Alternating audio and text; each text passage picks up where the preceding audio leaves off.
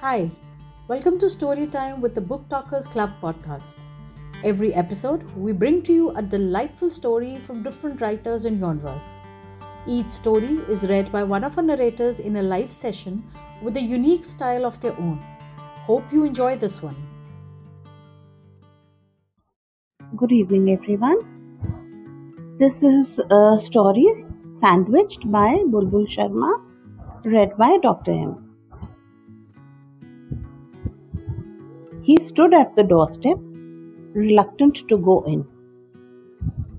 He knew they would be waiting for him. They would be scanning the gate with furtive eyes, necks stretched forward, still as deer, sniffing the air for the smell of danger. His mother would be closer to the door, while his wife just a few steps behind. As soon as he went into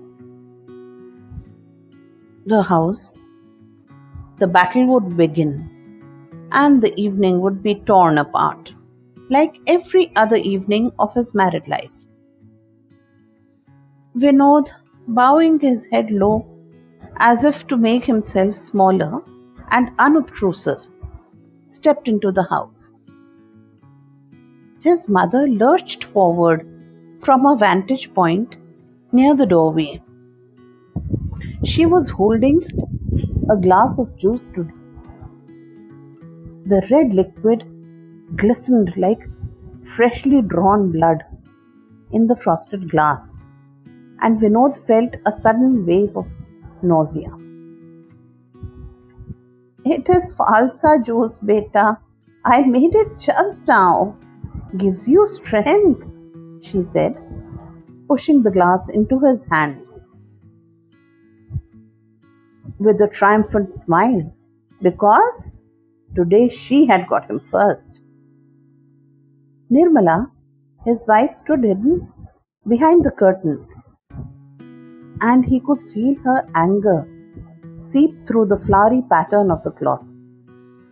He could hear the tinkling of her bangles and knew she carried a cup of tea in her hands. Vinod shut his eyes as his taste buds recoiled with the memory of Nirmala's tea. The peon in his office, the dhaba boy, a railway tea stall, even a hospital kitchen could not make tea taste as terrible as his wife could. Sometimes Vinod marveled at how consistently she managed to concoct tea that was both bitter and watery, full of curdled milk, and yet lukewarm. Yet he always smiled when he swallowed it day after day. A broad grin somehow helped relax his throat muscles which always clamped shut when he took the first sip of Nirmala's unforgettably unpalatable tea. Vinod finished the falsa juice, draining the last sour drop under his mother's unwavering watchful eye, and then went forward to tackle his wife's tea. His stomach somersaulted inside him. His body stalled like an alarmed mule. But, like an automaton, Vinod reached out for the waiting cup. He ordered himself to smile, held his breath, and gulped the ashen liquid down, never taking his eyes off Nirmala's face. How beautiful she was, and how much he loved her he thought, as he felt the tea travel down his throat, the tannin leaving a trail of bitterness which would last till dinner. He did not want to think about dinner as yet. There were still a few hours of peace left till they took up their positions for the next attack. His mother had gone into her room but had left the door open. That meant she wanted Vinod to go and sit with her this evening. It also meant that Nirmala had again broken the rules and stepped out of her circle into her mother in law's territory. You know, I never want to interfere, began his mother with her usual opening lines. But at my age, I deserve some peace and quiet. I never ask for anything. You know, that is my nature. Your father also knew it.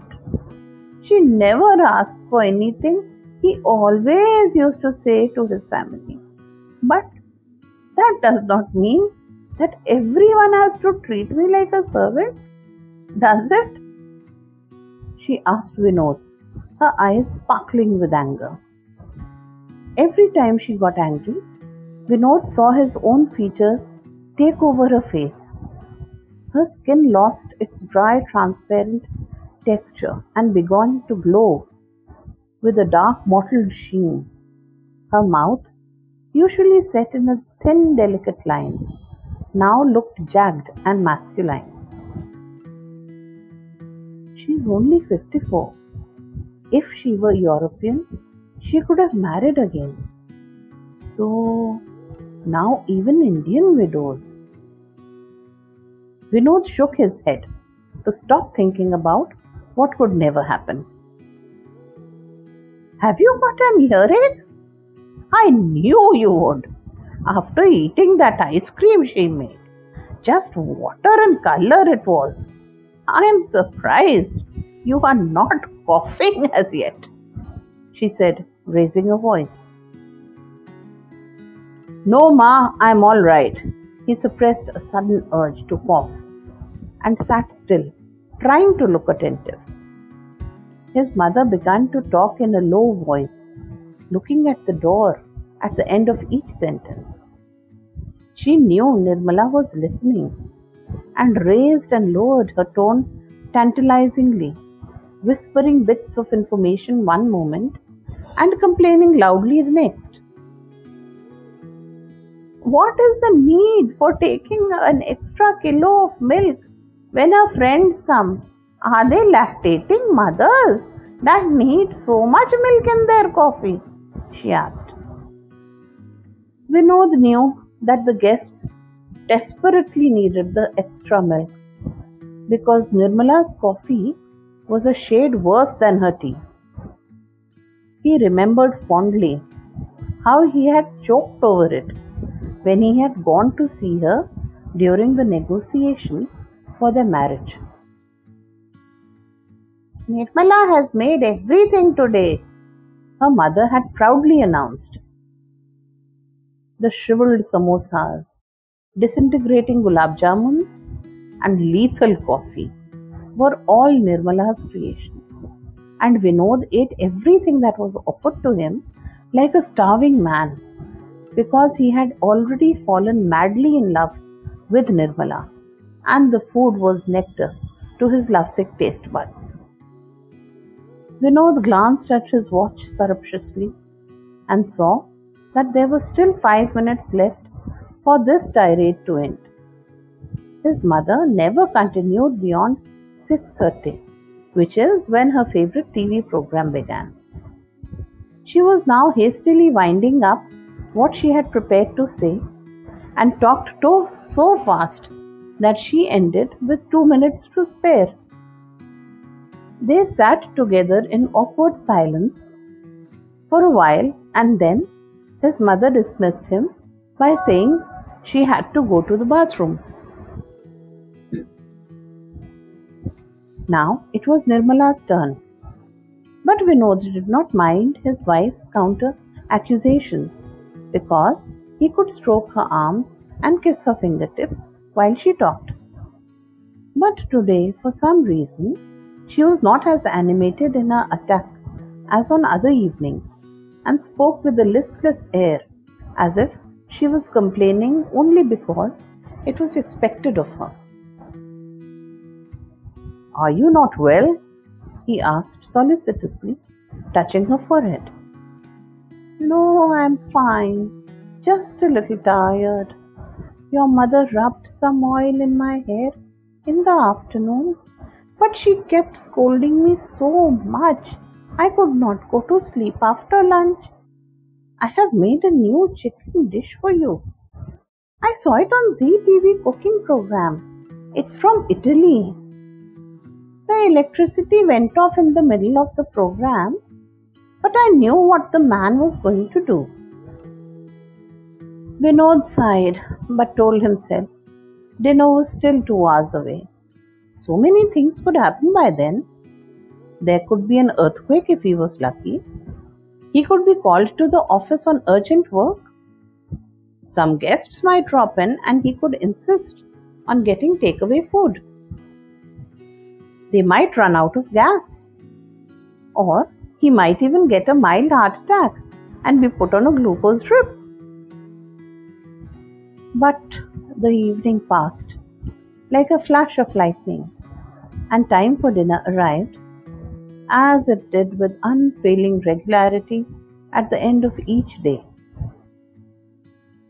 From the day he had married Nirmala, Vinod had been facing this battle for his palate and had wearied of it.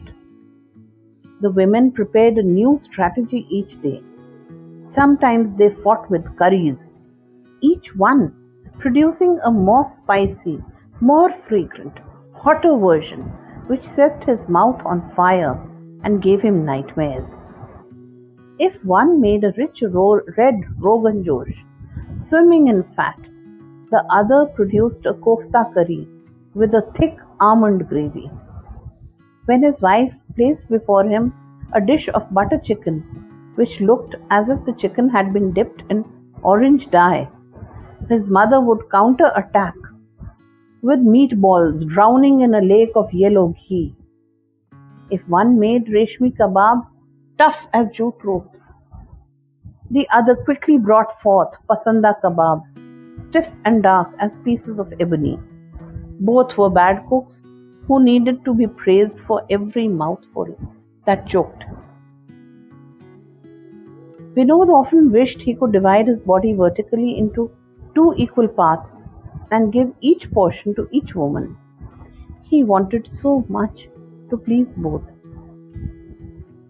Nirmala knew that her mother in law was a better cook because she had an earlier start on feeding Vinod and knew exactly what he liked. But she was catching up by reading cookbooks all day. She made copious notes in a diary, which she consulted every time she cooked. She held the battered diary. It had fallen many times into the spice tins, had gravy stains and a singed corner in one hand while she cooked. Ever since she had seen the old lady flipping through her precious diary, she kept it locked up in her cupboard now. A few more months of practice, and Vinod would be eating out of her hand literally. If only her pulkas could be perfect spears like his mother's were, instead of a series of misshapen blobs which were the source of endless humiliation. Her mother in law always laughed softly when Nirmala placed the scarred, deformed pulkas onto Vinod's plate. What rubbish this girl produces despite her convent education and fluent English, thought Vinod's mother. It is not enough to have fair skin and a pretty smile to keep a man happy. He needs food too. She did not need a book to tell her how to cook. Her mother had taught her everything when she was a young girl, and even though they had many servants, she always cooked all her late husband's meals.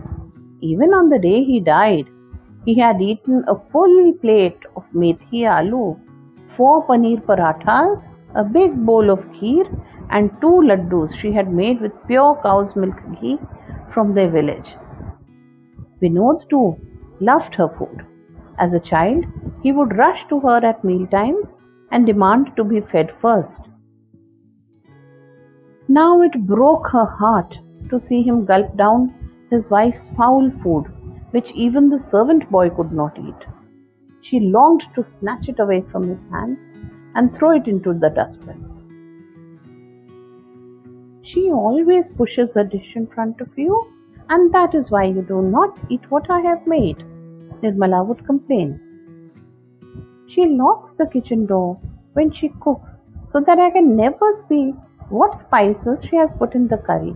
Don't blame me if she gets burnt in the kitchen one day and can't be saved. It will serve her right. She can take her secret recipes to heaven with her. Nirmala would mutter in their bedroom after she had presented another failure for him to choke upon and praise lavishly. For the last one week, he had been noticing that now they not only fought over curries, but had extended the battle lines to puddings too. Here, Nirmala was beginning to get an edge over his mother because her cakes were surprisingly good, while the old lady could make only kheer and halwa. Then last week, his mother changed her tactics and upstaged Nirmala. She now waited for him each evening with a new kind of juice in her hand. Sour fruit juices, strange smelling thandais, gritty jaljeera now welcomed him home. These lethal red, green, brown beverages were also accepted by his helpless stomach, where kheer already clashed with carrot cake and heavy curries sat all night like demons made of stone. Some days were so rife with battle cries that his skin would erupt in a fine pink rash, but he never fell seriously ill. Each day, Vinod ate what his mother had drowned in ghee and his wife's burnt offerings. His digestion accepted it bravely and stoically. Nowadays, everyone he knew had ulcers, blood pressure, or was dangerously overweight, but his stomach never protested beyond an occasional mild grumbling and a few loud belches. He remained cholesterol free, had normal blood pressure, and was slender as a reed. As soon as he sat down at the table, his mother leapt up to put a large spoonful of til aloo on his plate next to the tomato rice. Nirmala retaliated by covering it up with a dollop of pollo firenze. Not so much, please, he said, looking at neither of them. His every refusal, acceptance, or praise had to be equally divided between them. Vinod had perfected the art by looking directly at his father's portrait, which hung above the dining table every time he spoke. This evening, Nirmala seemed a little distracted, as if she was participating in the food race just by force of habit. He could tell by her somewhat slow, lethargic gestures when counter serving his mother's helpings that her heart was not in it. Are you not well? he asked her again, and his mother too stopped heaping rice on his plate to look at her. I, uh, uh, I'm going to have a baby, Nirmala announced and burst into tears. Vinod rushed to her and caught her hand. His mother began to cry too, but smiled happily at them as she wiped her tears with her sari. Lord Krishna, you have answered my prayers. Bless this girl, Lord. Protect her from the evil eye, she said. Her hands quickly circled Nirmala's head and she cracked her knuckles at her temples. Nirmala took her cue and bent down to touch her feet. No, no, you sit still. You must take care of yourself now. The baby must be born healthy. I will make panjiri on a candle flame. It will make you produce milk. You must be about three months gone, she said, giving Nirmala a sharp look, like a farmer assessing his prize milch cow. Nirmala answered at once, looking more alert and cheerful. We can always give him powdered milk if I do not have enough milk. Then Farex? What? Feed my grandson from a tin? Never! I will get cow's milk for him, fresh white butter, curds. Everyone gives eggs and cereal now when the baby is three months.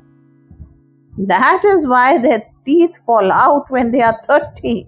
Look at Vinod, how healthy his teeth and bones are, said his mother, and both the women turned towards him. But they seemed to be looking beyond him at a child who was not yet born, a child they would compete with greater joy to feed. Vinod felt their indifferent gaze wash over him like a breath of cool, fresh air. He knew he was a free man. There would be peace at home for the next six months, and then they would again do battle. But this time it would not be over him. Vinod wished with all his heart for a healthy, strong son because a daughter, however precious and loved, would not be distraction enough. And that is the end of the story. Thank you. Thank you for listening. You can join our live sessions on Clubhouse and connect with us on Twitter at Book Talkers Club. You can drop us a mail on booktalkersclub at gmail.com. Do like, follow, share, and subscribe to Book Talkers Club podcast. See you around soon for another episode. Have a great day.